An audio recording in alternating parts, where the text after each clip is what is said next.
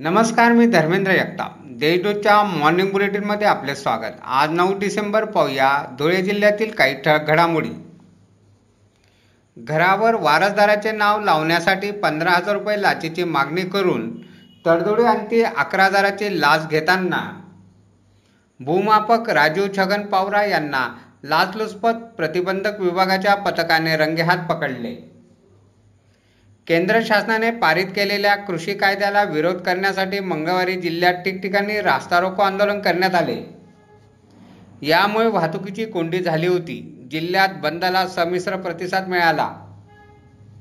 धुळ्यात साखरपुड्याच्या कार्यक्रमातून चोरट्याने साडेपाच लाखांचा डायमंड हार व सोन्याची अंगठी असा लाखोंचा मुद्देमाल चोरून नेला.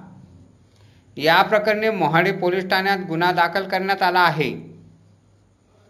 धुळ्यात खासदार सुभाष भामरे यांच्या निवासस्थानासमोर कृषी कायदा रद्द करावा या मागणीसाठी मंगळवारी महात्मा फुले समता परिषदेतर्फे निदर्शने करण्यात आली.